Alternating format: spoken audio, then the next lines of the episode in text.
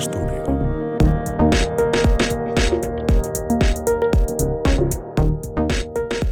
Helmikuu. Vuosi on jo pitkällä ja ollaan kaikki herätty joulun jälkeisestä kinkkukoomasta. Ulkona on lunta ja siellä on kiva temmeltää. Tuuletus, ikkuna 131. Älkää pitäkö ikkunoita auki. Siellä on kylmä. Miten menee Jouni? Jäätävästi, ainakin noiden sun varsin harhailevien, mutta sinänsä varsin temaattisesti loistavien segveiden tarina käänteiden koukkujen kautta. Olemme hengissä, olemme studiossa, hauska tavata jälleen. Ja ikkunat ei ole auki, nyt tuuletellaan sisältäpäin. Tämä on outbound tuulettelua. Wow, nyt on kova. Nyt Joo, on kova. jotenkin, toi, jotenkin ajatus, ajatus tosiaan harhailee. Mä en tiedä, onko se tämä onko se tää hetki vai onko se tämä aamu vai mikä se on, mutta paljon on ajatuksia. No, se on ihan mahtavaa, että niitä on. Ää, edellisen tuuletusikkunan aikana hieman angstasimme sitä seikkaa, että ei ihan niin kuin oikein ollut siinä vuodenvaihteen nurkilla löytynyt semmoista tasaista uutistriimiä raportoitavaksi. Ja tällä kertaa on itse asiassa sellainen olo, että tuolla olisi ollut vaikka mitä, ja jouduttiin poimimaan aika ankarasti, että siihen ei tullut tämän enempää läppiä. En tiedä, on... Se on ihan totta, joskin mä oon sitä mieltä, että, että teknisessä mielessä niin Masina ei ole kauhean käynnissä.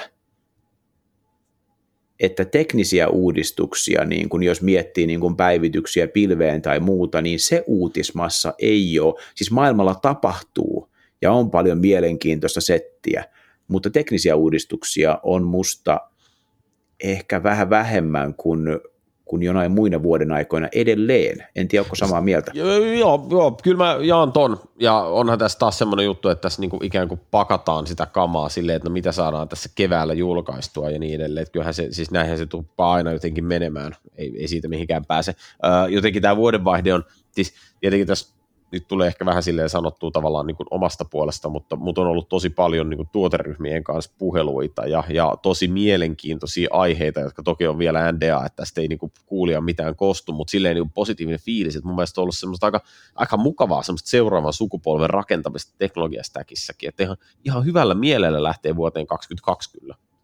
Joo, mulla on samanlainen fiilis, että pinnalla kuplii, mutta menee varmaan tuohon niin kuin huhti, touko, kesäkuulle ennen kuin tulee releassiä.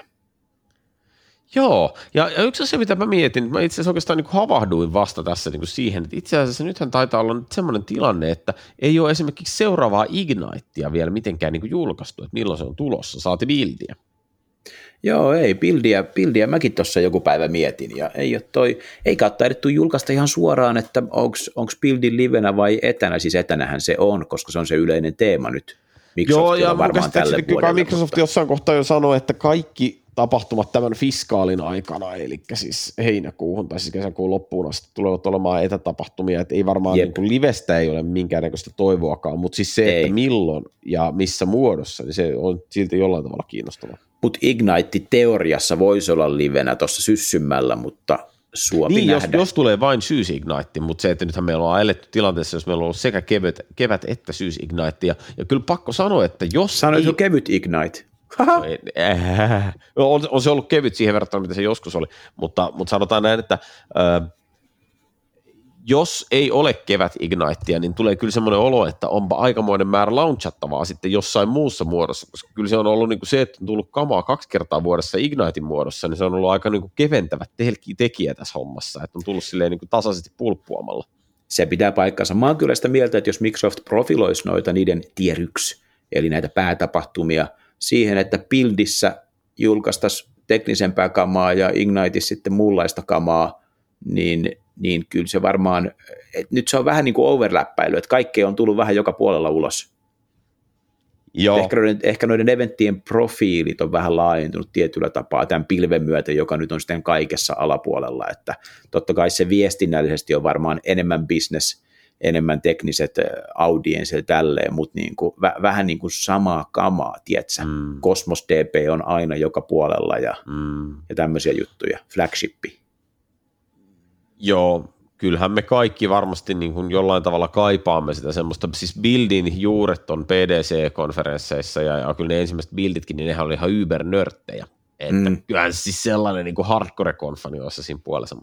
No, elämme aikaa, jossa, jossa niin kuin Microsoftkin pyrkii tietenkin viestimään koko ajan enemmän ja enemmän oikeiden teknologian sovellusten kautta, siis keissien kautta, ja silloin niihin tulee vähän väkistä business-vibaa, ja koska business ei ole pelkkää devausta tai pelkkää syvää serveritunkkausta, niin silloin nämä ekosysteemit väistämättä sekoittuu, mikä toki on mun mielestä ihan pilvehenkikin.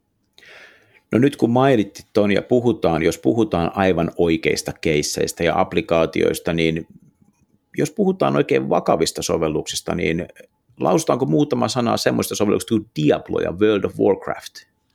No itse asiassa aika kova saataisiin tämmöinen vähän niin kuin pelillinen ote tähän hommaan. Äh, siis viittaa, viittaa tietenkin tällaiseen niin kuin aika merkittävän tapahtuneeseen uutiseen kuin Microsoftin historian suurimpaan yrityskauppaan. Itse asiassa me just nauhoitettu edellinen tuuletusikkuna, kun tuli tämä tiedote siitä, että... Se oli sama päivä, eikö ollut? Samana, samana päivänä. Oli just manattu, että kun ei mitään tapahdu. niin. Sitten sit tärähtää tieto siitä, että Microsoft meinaa ostaa Activisionin. Mm, Okei, okay. kauppahinta vaivaiset 70 miljardia, että, että siihen tyyliin. Ja kyhnynä Joo, ja, ja Rahana, suora, suora all cash, 70 Joo. miljardia. Tässä olisi Joo. toi, en tiedä minkä kokoisena seteleinä. Niin, mutta joku taas kyllä just sanoi, että no toisaalta edellisen kvartaalin lopussa Microsoftillahan oli siis 150 miljardia käteistä kassassa, että toisaalta johonkinhan se pitää käyttää. Et niin se kai. On se, on, se, on se järkevää ja on se yritykseltä vastuullista, että ei niin kuin hilloa niitä omaisuuksia, vaan laittaa ne kiertoon. Joo, kyllä, se on juuri näin. Paitsi Maailmanpankkihan kommentoi tätä Microsoftin kauppaa, siis joku Maailmanpankin ekonomisti tai joku nyrpisti nenänsä silleen, että onpa ärsyttävää, että länsimaiset yritykset investoivat tämmöiseen länsimäiseen toimintaan, kun ne voisi investoida kasvumarkkinoille. Mikä on mielestäni aika mielenkiintoinen kommentti sille. Toisaalta ymmärrän, että tässä on semmoista tiettyä niin mm. maailmanparannushenkeä, ja samaan aikaan, jos mä miettisin tätä asiaa niin Microsoftin näkökulmasta, niin ei olisi ihan helppo edes löytää kehittyviltä markkinoilta 70 miljardilla hyviä sijoituskohteita. Siis jos me, jos me, jos mä muutan tota linssiä vähän siihen suuntaan, että Microsoftin intressi on jo vuosia ollut peliala, jos miettii niin kuin peliä ja trendinä ja markkinoina, mitä tässäkin podcastissa on joskus sanottu, että se on isompi kuin leffat, niin Microsoft on pitkään halunnut peleihin kiinni ja tekee niin kuin isoja investointeja, isoja puskuja, ihan vaan siis totta kai niin, että Azure pystyisi palvelemaan niin kuin pelejä mm. platformina, mm mutta myöskin, myöskin sitä kautta, että he, he ostaa suoraan näitä brändejä, niin kuin Minecraftin joku aika takaperin ja muut, muuta sellaista. Muuten, ja nyt ja... sitten Blizzardi on niin kuin todella kovien brändien omistaja, ihan siis megaluokan brändien omistaja, siis sen tyyppisten, että jos mä mietin Diabloa, niin mä mietin sitä, että mä laitoin ISD enää tuplalinjana auki viikonloppuna ja isä tuli työreissulta ja kertoi mulle useamman sadan markan puhelinlaskusta, niin, niin, toi, niin siinä oli Diablo oli hetken katkolla. Et siitä on, niin kuin, siitä on niin kuin jäljet, mitkä jättää. Joo, Ihan, ihan totta. Ihan totta. Siis Diablo niin kuin on hyvä esimerkki, ja siis tosiaan Activision Blizzard niin kuin firmana, siis tosiaan puhutaan World of Warcraftista, ja mietin, mitä niin kuin tuotemahdollisuuksia tässä on. Siis me aletaan näkee Diablo Enterprise Edition tai Candy Crush 365 tai jotain tällaista. Potentiaali on ihan infinite. Se on ihan totta. Mutta hei, tiedätkö, tai muistatko muuten minä vuonna Microsoft osti Mojangin, eli Minecraftin? Varmaan useampi vuotta sitten, kun kuvittelenkaan. Niin, just niin, mutta muistatko minä vuonna? Heitäpä veikkaus. Mäpä heitän veikkauksen. Mä sanon 2015. Aika hyvä, 2014. Ja, ja tällä meinasin siis sanoa sitä, että se Microsoftin commitmentti siihen, että halutaan rakentaa oikeasti pelialueelle ihan vakavasti otettava ratkaisu, niin siinähän on ollut hirvittävän paljon siis onnistuneita ja epäonnistuneita haaroja. Minecraftin ostaminen varmasti yksi onnistuneimmista, että Microsoftin mm. muskeleille siitä on saatu ihan mieletön ilmiö, ja, ja totta kai se voi, olisi olla onnistunut ilmankin Microsoftia, mutta ihan Sallettiin on auttanut se, että on ollut tämmöinen äh, inklusiivinen ja, ja hyvät kouluyhteydet ja niin edelleen omaava firma, joka on pystynyt pushaamaan esimerkiksi sitä educational käyttöä sille. Ihan tosi, mm. tosi makea juttu. Äh, mutta siis onhan siellä paljon epäonnistumisiakin, että kyllähän siis Microsoftilla oli esimerkiksi oli Twitchin kilpailija, eli siis pelistriimauspalvelu nimeltä Mixer vielä vähän aikaa sitten, se tapettiin pois ja käyttäjät ajettiin Facebookiin ja, ja niin edelleen, että, että tavallaan ei se ollut niin silkkaa voittoa, mutta, mutta ehkä ei. se asia, missä, missä voi sanoa, että Microsoft on oikeasti pärjännyt aika hyvin, on nimenomaan tämä pelistudioiden ostaminen, että siellä on aika kova talli, ja nyt jos toi Activision Blizzard-kauppa toteutuu, niin sehän on varsin jees Et Microsoft on siis sen jälkeen on maailman kolmanneksi suurin pelialan yritys, edellä on siis Tencent ja Sony. Et ihan kohtuullisen kovassa liigassa ollaan tämmöiseltä niin kuin firmalta, joka alun perin lähti liikkeelle siitä, että se kirjoitti jotain basic-tulkkeja DOSille. On, se on ihan totta. Mutta kyllä täytyy niin kuin sanoa, jos toi mitä, mitä pelialasta itse tiedän ja pelifirmoista, niin kyllähän se Amazoni on se niin kuin holy grail niissä platformeissa, mihin, mihin pelejä rakennellaan. Totta kai Googleen rakennellaan ja Azureen rakennellaan, että en mä sano, että pelkästään AWS, mutta kyllä mä olen, että Microsoft on, jos nyt joku näyttäisi meille jonkun absoluuttisen niin kuin markkinafaktan siitä, että mihin pelifirmat laittaa, mihin pilviin laittaa niin kuin sovelluksiansa ja pelejänsä pystyyn, päkkäreitä pystyyn, niin kyllä mä olen, että AWS olisi siellä enemmän johdolla kuin business-sovellusten markkinaseurissa.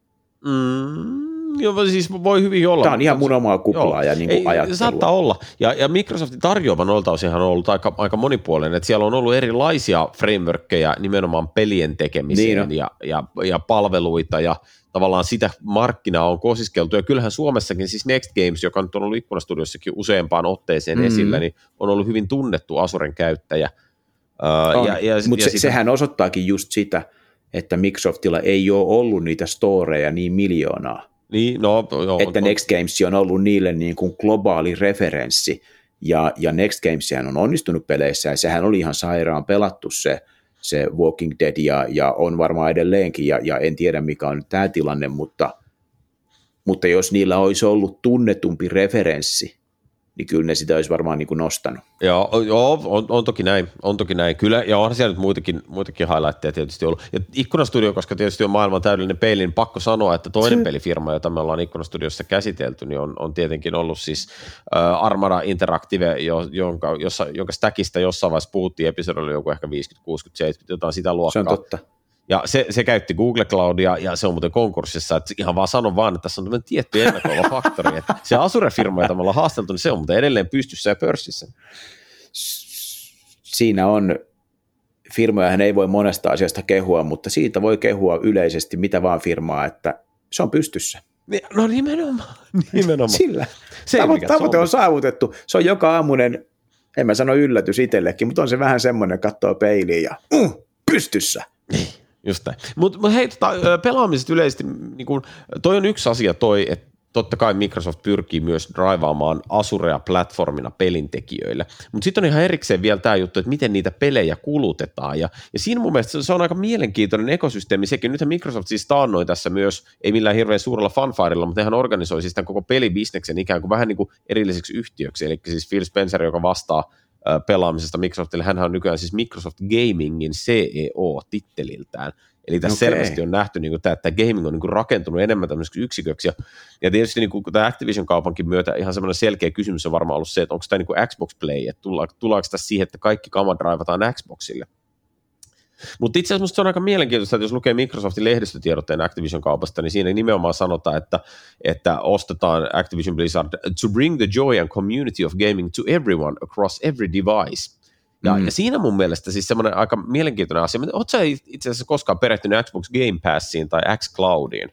En ole. Mulla ei ole nyt uusinta tai toisiksi uusinta Xboxia ollut, että mä oon muutaman iteraation jäljessä. Ja, ja tiedätkö, kun tämä on just se juttu. Tämä, tämä on nimenomaan niin kuin, tavallaan se, että mä en tiedä, onko se tuote nimetty väärin. Microsoft on tehnyt sitä, joskus ne on nimennyt tuotteita väärin, mutta, mutta se, siis on oikeasti aika jännä juttu. Mulla Sano on itselleni yksi. Xbox Game Pass Ultimate. Ostin sen, äh, sen sitä myötä, tai tilasin sen sitä myötä, kun, kun äh, tämä jo aikaisemmassa jaksossa mainittu Xbox tuli taloon, tai siis uusi Xbox tuli taloon. Ja, ja tota, maksaa siis 13 euroa kuukaudessa, kun se nyt on, niin siellä saa aikamoisen läjän, siis tyyliin 150 peliä PClle ja Xboxille.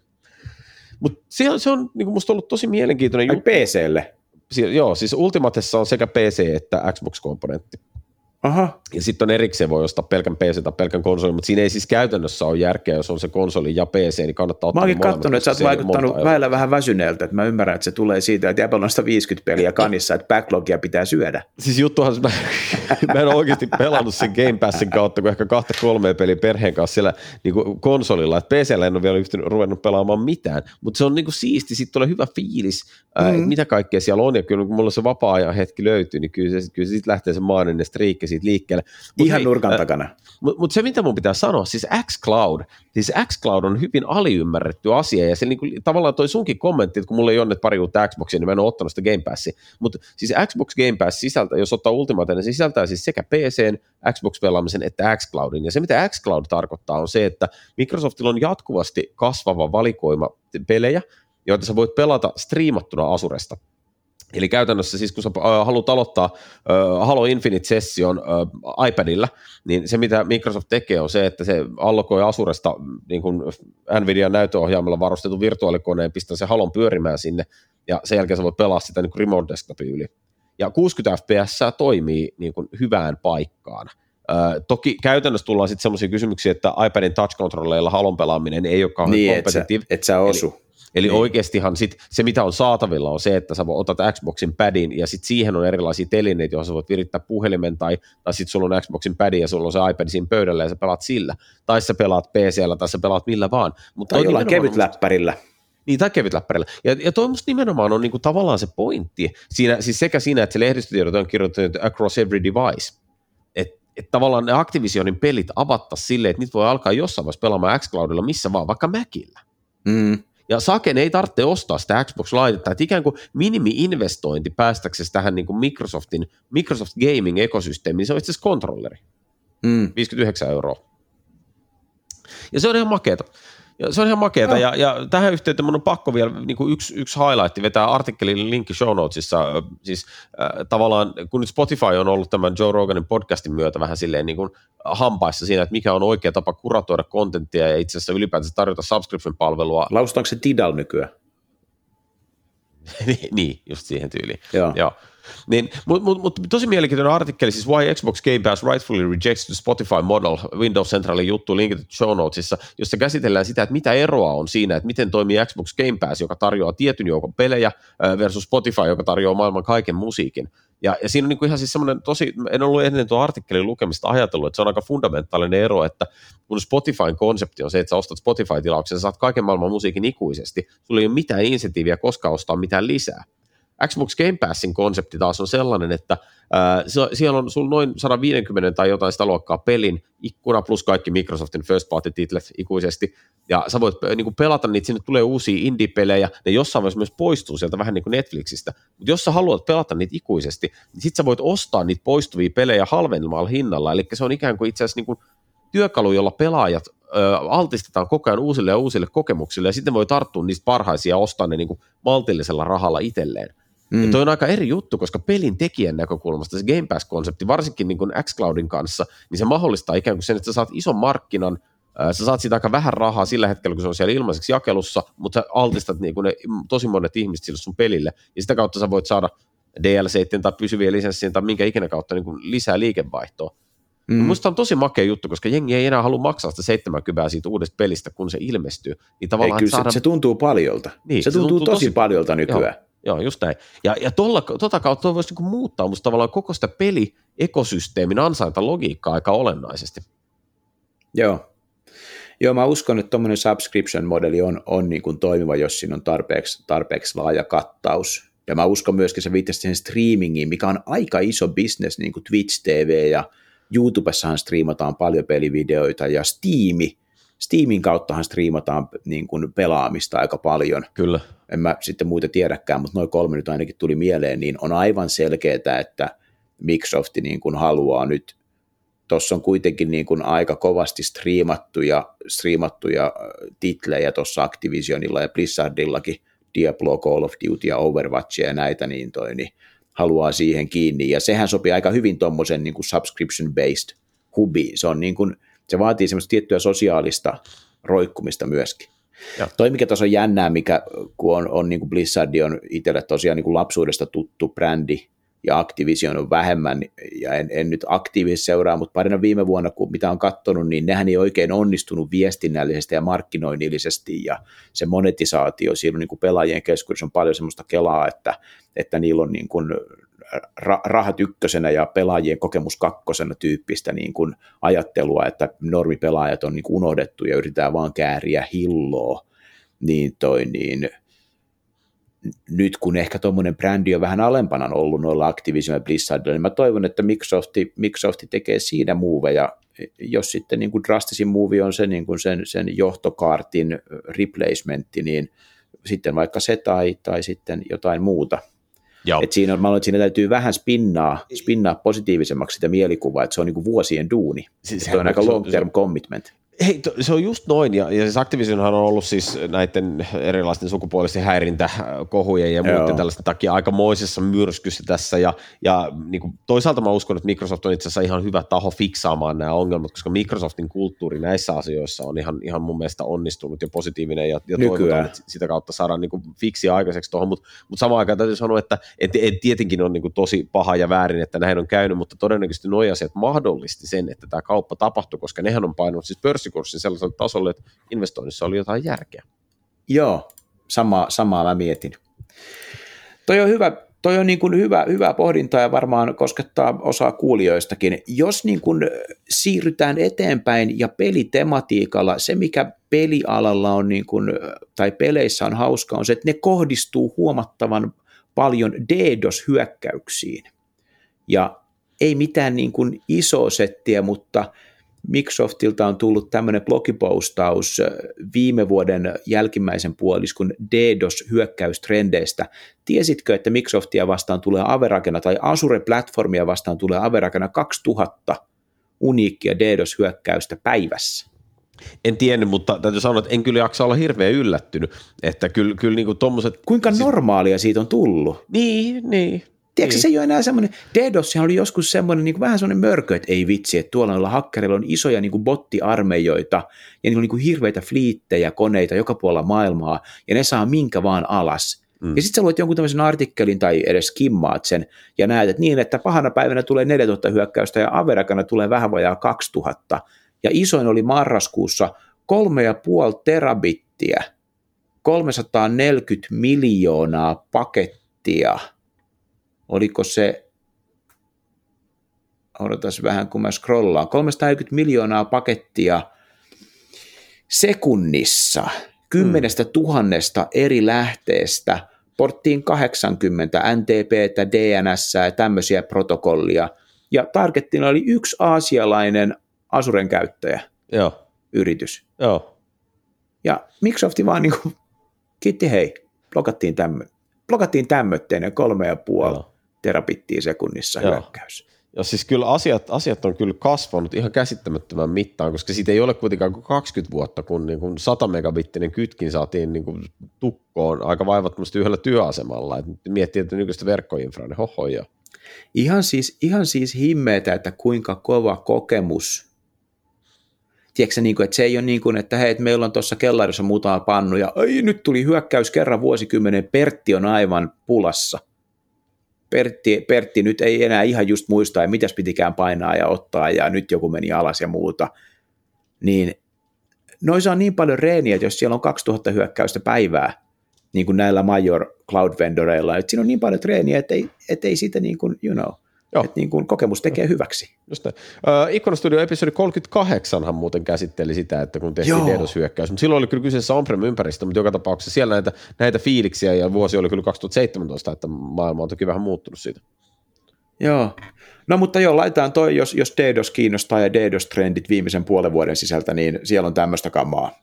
Joo. Tämmöistä, tämmöistä kamaa. DDoS-hyökkäykset on yleistynyt ja erityisesti pelialla niitä nähdään. Pelejä kohtaan hyökätään paljon ja ihmekö se, siinä kun häviää jossain pelissä, niin kyllähän se harmittaa.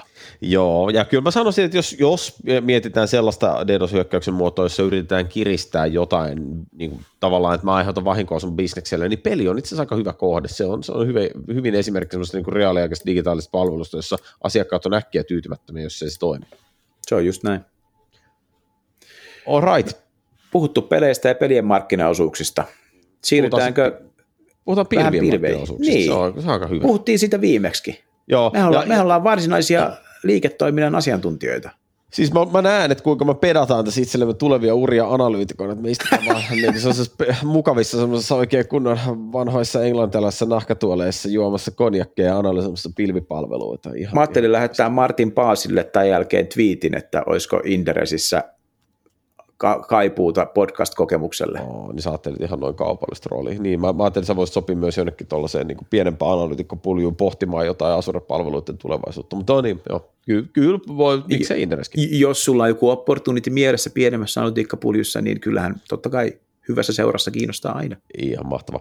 Hei, äh, tota, viimeksi puhuttiin siitä yhdestä artikkelista, jossa siis todettiin, että Azure on ikään kuin jämähtänyt kakkospositioon, niin se on aina puolet AWS-markkinaosuudesta, ja, ja se on kyllä vaikea keskustelu, eikä me, me ei varmaan olla viisastuttu tässä kolme viikon aikana mitenkään sillä tavalla, että me nyt tiedettäisiin, mitkä ne markkinaosuudet oikeasti on, mutta äh, jaamme nyt tässä yhteydessä toisen linkin, Uh, harmi, kun tämä on audiolaitos, niin me emme voi jakaa tätä kuvaa tässä teille, mutta, mutta siis uh, uh, itse Pro Todaylla oli ihan hyvä artikkeli, jossa, jossa avasivat vähän näitä pilvien markkinaosuuksia toisten lukujen valossa, ja vaikea sanoa, onko nämä luvut yhtään sen parempia, mutta näissä luvuissa näkyy selkeästi trendi, jossa, jossa Asuren markkinaosuus on lähtenyt nousemaan tuolta jostain 13 prosentista vuonna 18, uh, ja siihen pisteeseen, että nyt ollaan reilussa 20, ehkä yhdessä kahdessa prosentissa tai jotain sellaista, Mm. Ja, ja näissä luvuissa AVS menee 32-33 prosentin tasossa ja on ollut siinä itse asiassa flatisti koko ajan. Että jos tämä olisi niin kuin tavallaan totuus, niin sehän olisi kovin eri story kuin mitä me kerrottiin viime ikkunastudiossa.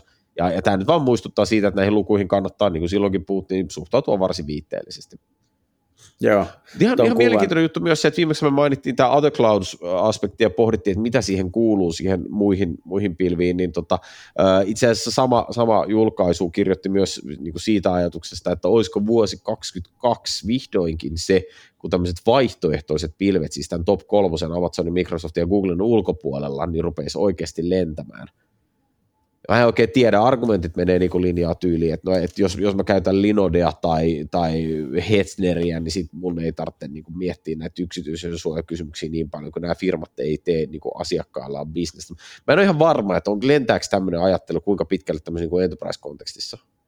Siis mikä tässä on niin kuin, jos, jos kommentoin tuota kuvaa, mikä tuossa artikkelissa on, mihin, mihin on linkki noista käyristä, niin tosiaan Amazon on tuo päälle 30, Microsofti tai Azure nousee niin kuin jyrkimmin, Google nousee tuon kuvan perusteella toisiksi jyrkimmin, Alibaba nousee melkein yhtä kuin Google, ja sitten ne on piirtänyt IBM ihan piruuttaansa tuohon kuvaan, missä trendi on niin kuin laskeva vuodesta 17 vuoteen 2021. Että niin kuin ainoa tavallaan laskeva trendi IBM kyndrylle, mä, en mä tiedä IBMssä niin isompia, mutta, mutta ei kauhean niin kuin hyvä mainos. Jos miettii noita alternative cloudeja, niin, niin tuossa artikkelissa mikä meillä tuossa on, niin Digital Ocean ja Linode ja tämmöisiä nostettu.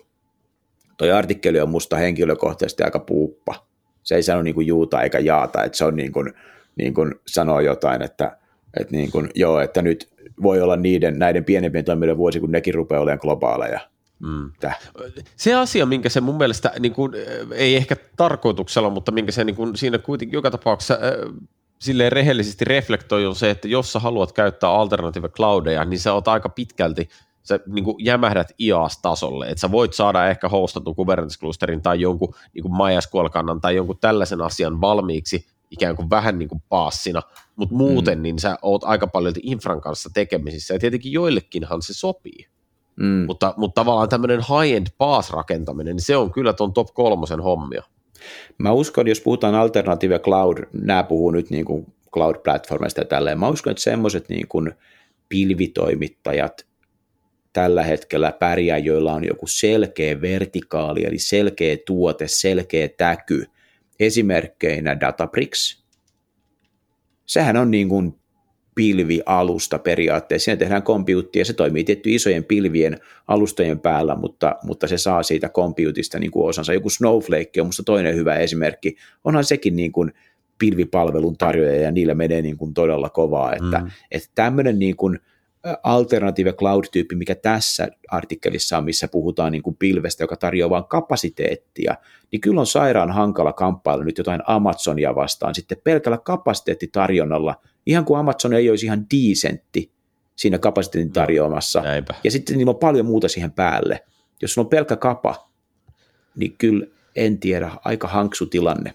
Musta oli, oli, oli niin kuin, en, tiedä mitä sanoisin tuosta artikkelista, en, en pidä kauhean korkeana journalistiikan tasona.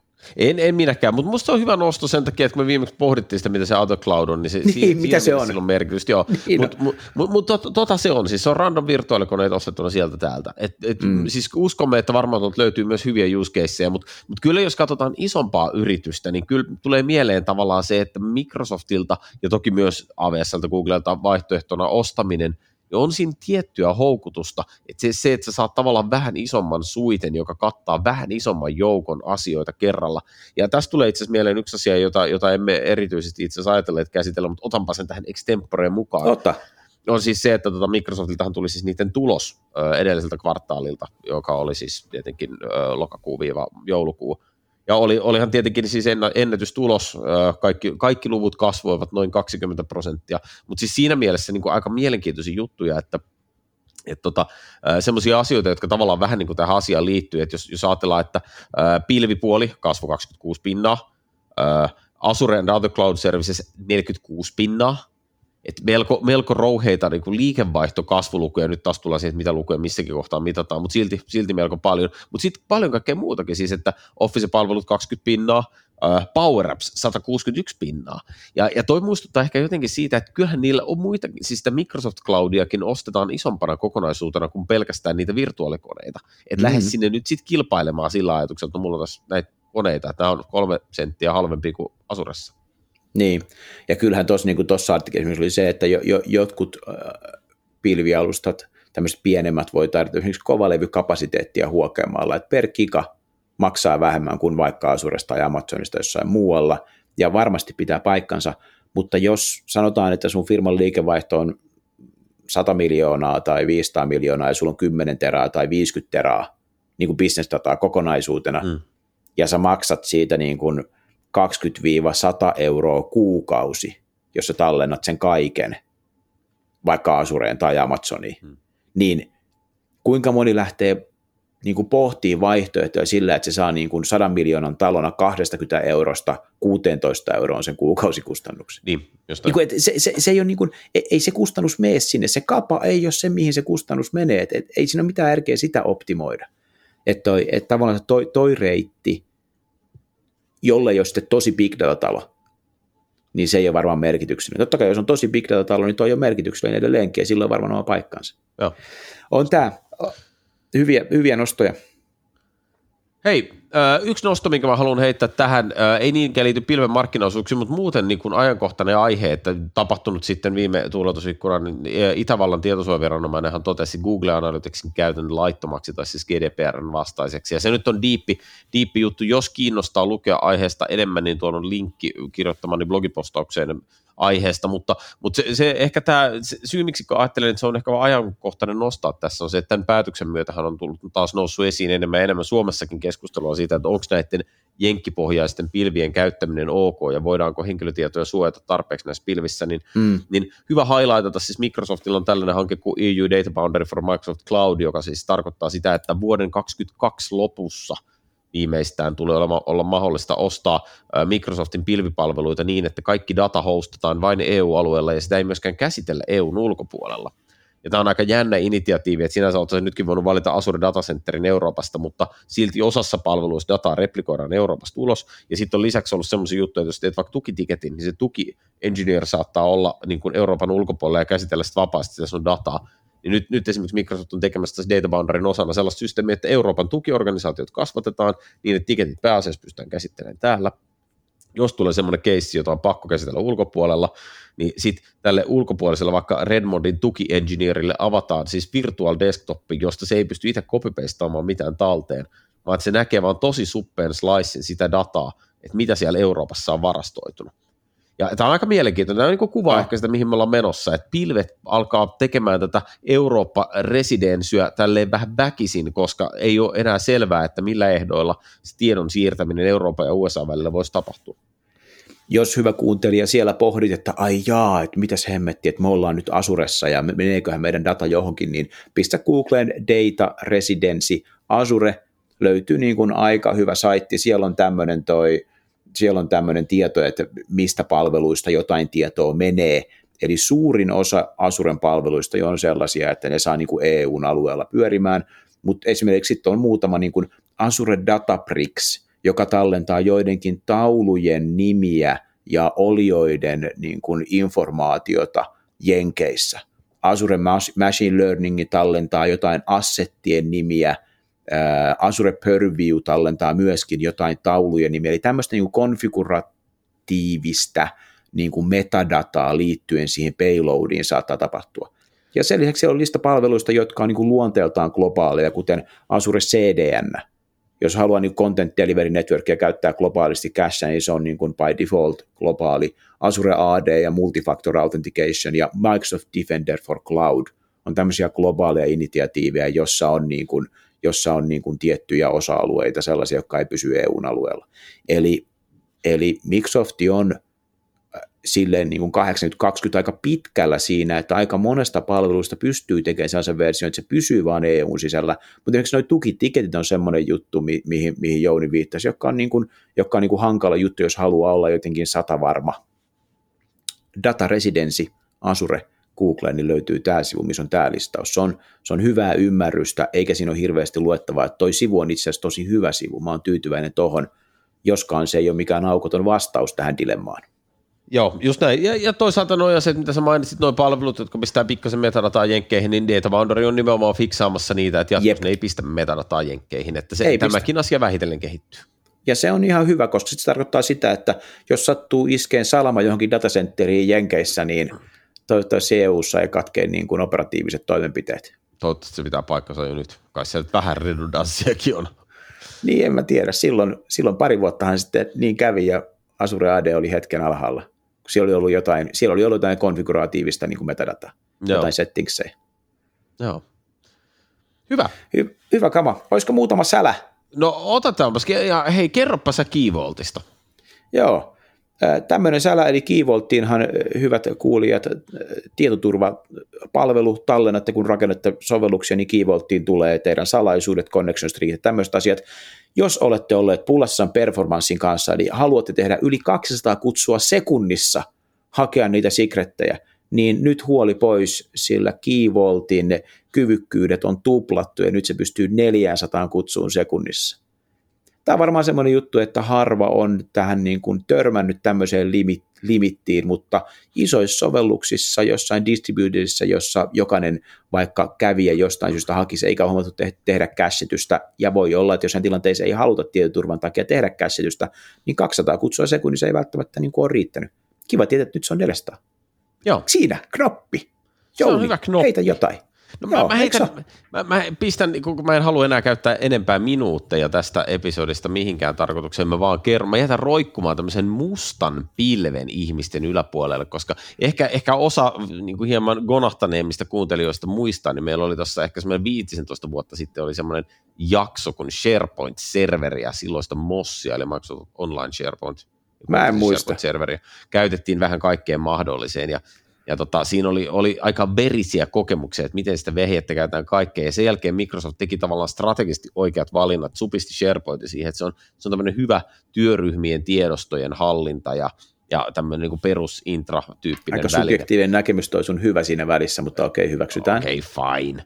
Mutta, mutta Anekdotaalista siis... evidenssiä. Jeff Tipper, joka on siis tämä vice president, joka vastaa muun muassa SharePointista, niin SharePointin henkinen isä voisi sanoa näin, niin, tota, niin hän, hän kirjoitti LinkedIniin tämmöisen blogipostauksen, ja, ja siis itse asiassa mielenkiintoinen kirjoitus, jos lähdetään siitä, kuinka SharePoint-listat on nykyään myös kuluttajakäytössä, mutta, mutta mä jätän tämän kummittelemaan teidän mieliin. Täällä sanotaan, että today's announcement represents our next big technical bet, using SharePoint to power consumer experiences. on taas siellä, mistä me lähdettiin. SharePoint kuluttajille. Lukekaa toi postaus, jos haluatte itkeä itsenne uneen. En ota kantaa millaiseen uneen. Mä, mä jo kuvittelen, kuinka kaikki reaktia ja Vue ja Angularia ja kaikkea muuta WebAssemblyä väätävät niin kuin käyttäjäkokemuksia tekevät fronttivelhot miettivät, ai, ihanaa, pääsenkö mä tekemään nyt näitä SharePointin päälle näitä kokemuksia. Tarvittiinkin astetta monimuotoisempaa tekemistä. Ja samaan aikaan, vaikka mä tarkoituksella itse verhosin tämän tämmöiseen kyynisyyden kaapuun tämän kommentin, niin toisaalta... Musta se oli ihan reilua. ei, ei, oikeasti, jos sä ajattelet SharePoint-listaa, niin ei se hirveän paljon eroa siitä loogisesti, mitä on joku Google Firebase tai, tai toi, tota, Azure Mobile Services aikanaan. Siis semmoinen lightweight backendi, mitä voi käyttää. Tämä jakso oltaisiin voitu jo lopettaa. Nyt sä pystyt kaivaan kuoppaa jalkojen alle. Miksi Jouni? Miksi teet tämän itsellesi? Sä oot itse itsesi pahin vihollinen. Sakke, sä et vaan ymmärrä. Mä rakensin segvein silleen, että joku Vesa Juvonen tulee muutaman kymmenen jakson päästä selittämään, että mitä hemmettiä se Deeper oikein kirjoitti. Aivan upea segway. Kiitos kaikille.